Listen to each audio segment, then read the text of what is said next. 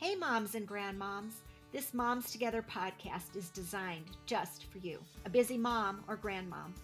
All the Moms Together topics are relevant to today's family. Current parenting information and trends will be discussed. You'll receive a word of encouragement, and we will share a laugh and be blessed by a heartfelt prayer. We're Lori Wildenberg and Heather Riggleman, and our families are made up of littles to young adults.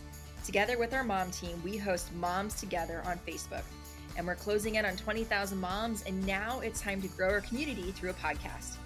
Many of us question how to navigate motherhood because life is messy and the struggle is real. So join us as we discuss subjects that are close to your mom or grandmom heart. Let's do this mom life together because we are better together.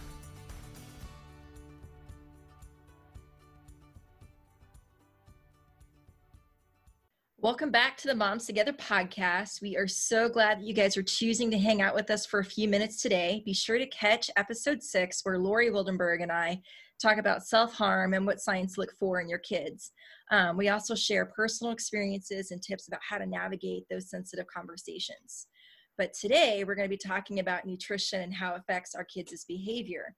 And so I have a very special guest with me today, which I'm really excited to introduce. Michaela Peterson is a mom to four, a farmer's wife, a pharmacist, and a health advocate. She has kids, their ages are four, uh, 11, 9, 8, and 6. Is that right? Yep. So tell us a little bit about yourself. well, I was born and raised in Minden, Nebraska, small town girl. I started dating my husband when I was 15, and we've been together since 1990, whatever that was, right? Um, a long time, 24 years, I believe. And I was a passionate pharmacist that loved what I did until we had a little daycare incident that tugged at my mama heart. And I knew that I needed to stay home with my kids. But by the grace of God, I had been introduced to a whole food nutritional concentrate before that and mm-hmm. figured out an easy way to get more produce into my kids. I knew that the person that eats the most servings of produce on a daily basis is the least likely to die of any disease. So I've been a full time stay at home mama since um, 2015, I believe. And I'm able to pour into people, help them be better versions of themselves. I have a huge passion for helping people understand how nutrition impacts disease, especially in a cancerous state. And I'm also an ambassador for the Pure Hope Foundation, and we do a lot of work with sex trafficking awareness. So that's how I got in this arena, I guess. That is just amazing. So you were just like one of the things I love about like our relationship and that sort of thing is that you were just like a walking encyclopedia. And oh.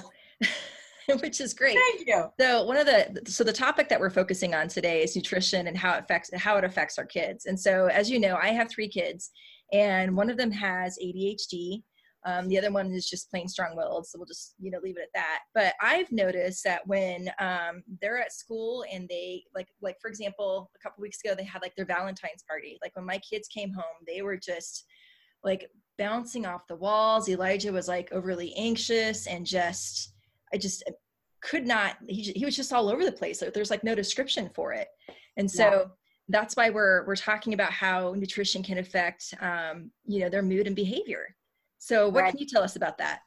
So what's the well, I think it, I think it's a huge hot topic. And first and foremost, I just want to caveat this with a lot of you say that I'm a walking encyclopedia, which is so nice. However, none of this information I learned in pharmacy school because pharmacist and physician take the course together where you learn about one week of nutrition training. Only so, one week. Um, yeah, so moms can really empower themselves and educate themselves because we are the you know we're the ones that are pushing the grocery cart right? So mm-hmm. um, if you think of it you know like we're in cold and flu season right now and even just a few teaspoons of sugar can deplete the immune system for four to six hours. So think about when our kids have the random acts of barfness as we called it at our house. Um, you know it's usually after thanksgiving and christmas and halloween and easter and valentine's day. It's when our kids are so sugared up and then we expect them to behave certain ways at mm-hmm. family functions and we put a whole bunch of stress on their immune system so um, even just learning simple things like that like how to read a food label and how to decipher how much sugar is in a substance can mm-hmm. just give moms the power to to be able to make better decisions for their kids So one of the things that we were talking about earlier is like the sugar comes the sugar consumption. You had some um, statistics on that, didn't you? Yeah, actually, sadly, by the time an average child in America turns eight years old, they've consumed more sugar in their lifetime than a hum than the average person did in their whole life just a century ago. Mm-hmm. And that is scary. But you know, sugar causes inflammation in the immune system.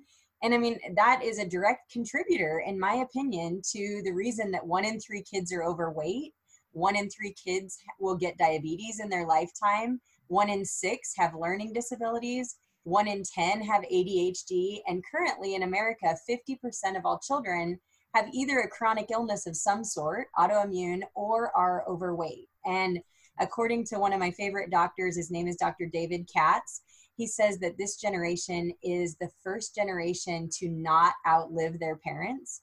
And that's really when I became passionate about, you know, helping my kids eat clean. And at that time, we didn't even really know what eating clean meant.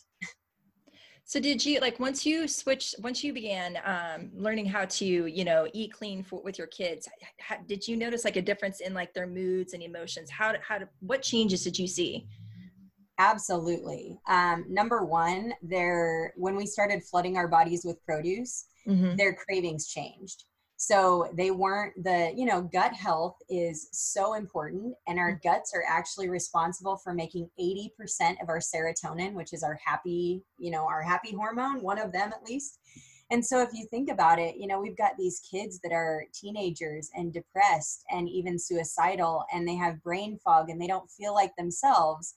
And a lot of that can be you know 75% of diseases can be preventable with what we put on our fork but if you think about it, a lot of these kiddos are eating beige or, you know, they're switching from a Mountain Dew and a Pop Tart for breakfast, eating chicken nuggets and french fries for lunch, and then they may or may not get a family friendly, you know, meal around the kitchen table with grow foods that are colorful on their plates, right? Mm-hmm. So it makes a huge difference. It makes a huge difference in my kids. And since we have been eating clean for the last five and a half years, and we're not perfect by any means i don't want to ever portray that you yeah. know i i'm the person at home that's making everything from scratch we're on the go a lot so we're human also but when you know better you do better and if you can make better choices you make better choices that is that's awesome that's really good information you were talking earlier or well like you and i before we started the podcast we were talking earlier about what the, what the foolish five was and so yeah. can you tell me a little bit about that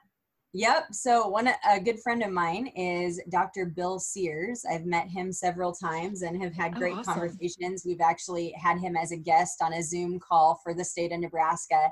Um, he has written over 45 published children's books and best-selling author. He's a pediatrician. And when we were looking into what eating clean meant, I came upon um, a podcast actually that talked about the foolish five and according to Dr. Bill Sears, if you avoid these foolish five things, you will be eating 90% clean.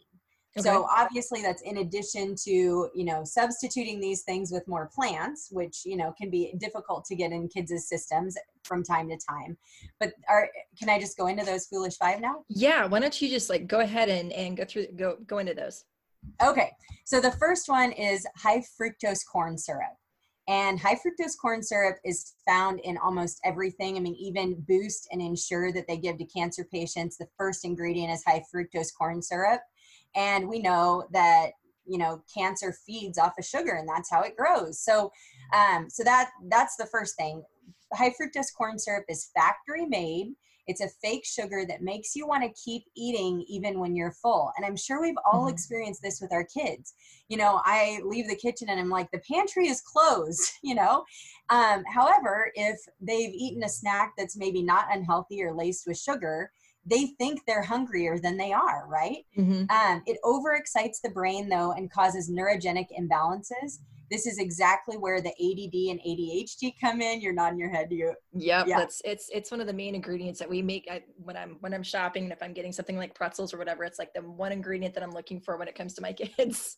Yeah. So it's not pretty. It doesn't, take, it doesn't take long to turn a label over and to read it actually. And on that note, mm-hmm. just a little tidbit of information Um, if you turn the label over, you can read where it says sugar. You, if you divide the grams of sugar by 4 Mhm. that's how many teaspoons of sugar are in a particular substance. Okay. So that's how you, and be careful because they trick you because a lot of times times like iced coffee or whatever is actually two servings. So then you have to multiply that number by two. But Uh-huh. I used to think that, you know, I drank Pepsi like crazy. It was my only vice. I thought I only had one and I drank a Pepsi a day. 41 grams of sugar. Do you think that I would ever go to a sugar bowl and eat 10 and a quarter teaspoons of sugar? No, I would never do that. It's disgusting, right? But I, I didn't think twice about, you know, consuming that on a daily basis. But when you retrain your taste buds, you no longer crave the, the gunk and it's just a win for everyone. Mhm. Um, the second thing, the second thing of the foolish five is hydrogenated oils. These are the fakest, sickest, and dumbest of all fats.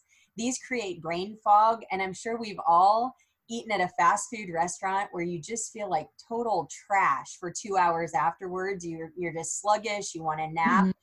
That's because we have little parking stalls in our brains Okay. that are meant for fats. We need good fats to function. Our kids' brains are 60% fat. And so, what happens though is if we're deficient in omegas, for instance, which 98% of America is, unless we eat five servings of wild caught fish a week. Um, and so, what happens is the trans fats also fit perfect in those parking stalls in your brain. But the trans fats aren't supple, so they don't let toxins out of the brain and they don't let nutrients into the brain.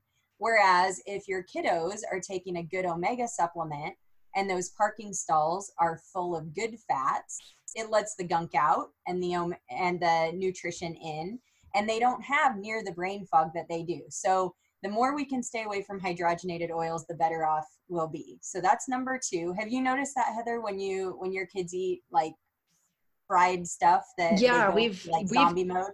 Yeah, I've definitely noticed that. Um, what was it like a few years ago? Somebody uh, showed me an example of what happens to like a McDonald's burger, like after you take it home.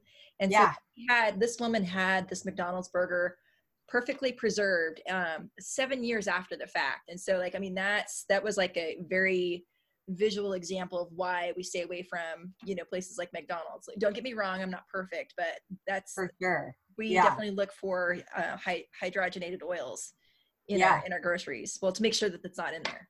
Yeah. Right, absolutely. Number three is n- numbers, okay? Mm-hmm. And we all know what these numbers are. They look like beautiful rainbows in a lab, but actually, what they do in our system and in our kids' system is those little food coloring additives that they add to everything turn to neurotoxins. And it actually poisons poisons us, really. It attacks the nervous system. So and then it also creates brain fog. So, just a few, I'm just going to talk about two of the numbers. Mm-hmm. Blue dye number one is in a lot of things, especially cereals and, you know, like the processed foods, especially. That was proven to cause kidney tumors in mice. So, you know, I mean, a lot of these cause cancer, they cause all sorts of different diseases. Red dye 40 happens to be the one that my one daughter, especially my 10 year old, is really sensitive to. Mm-hmm. Um, in fact, you know, I didn't realize how sensitive she was to it because we'd pretty much stopped consuming processed stuff that has food coloring in it until we were at the lake one day and she had one of those fun dips that, you know, like terrible choice, by the way. But anyway, um, we were at the lake and I didn't want to be that mom that was like, absolutely not, you cannot have that. Um, anyway, but she absolutely lost it. Like it was very evident within 15 minutes that it was clearly something she ate versus a personality flaw. Do you know what I'm saying? no, we had the same incident happen the other day. Like we couldn't figure out what was going on with one of our kiddos. And then we backtracked for a second. We're like, well, wait a minute. Like, okay, it's got to be something that this child ate. And so then this child actually got to go to a dance and consume all sorts of, you know, candies Yep. and dyes and that sort of thing. So yeah, it's, and then it was, it was like actually like 24 hours later and it was just spastic all over Oh, right. and yep. meltdowns and emotional. So Yep. It affects their brain health for sure. Red dye 40 has been shown to accelerate tumors in mice. mhm. It also triggers allergic reactions and hyperactivity in kids. So the thing that I think that is the funniest mm-hmm. is if we have a dog and the dog barfs on the carpet, the first, what's the so first gross. question you ask? I know it's gross, yeah. but what's what the first question we ask? Yeah. What did the dog eat? Yep. What'd you feed the dog? Yet we have these kids. Nobody's asking like, what did what do they eat? What did they consume? Why are they? Such a good point. So yeah, if, if, your kids are having meltdowns, I mean, that's that, that should be. I think that should be like one of the number one place that we should be looking. For sure, because that is the number one thing that we can control, right? Mm, that's we a can good control point. it for yeah. the most part. Um, okay, number four is MSG. And this overexcites the brain. It's basically a preservative that overexcites the brain and lies to your brain about fake food.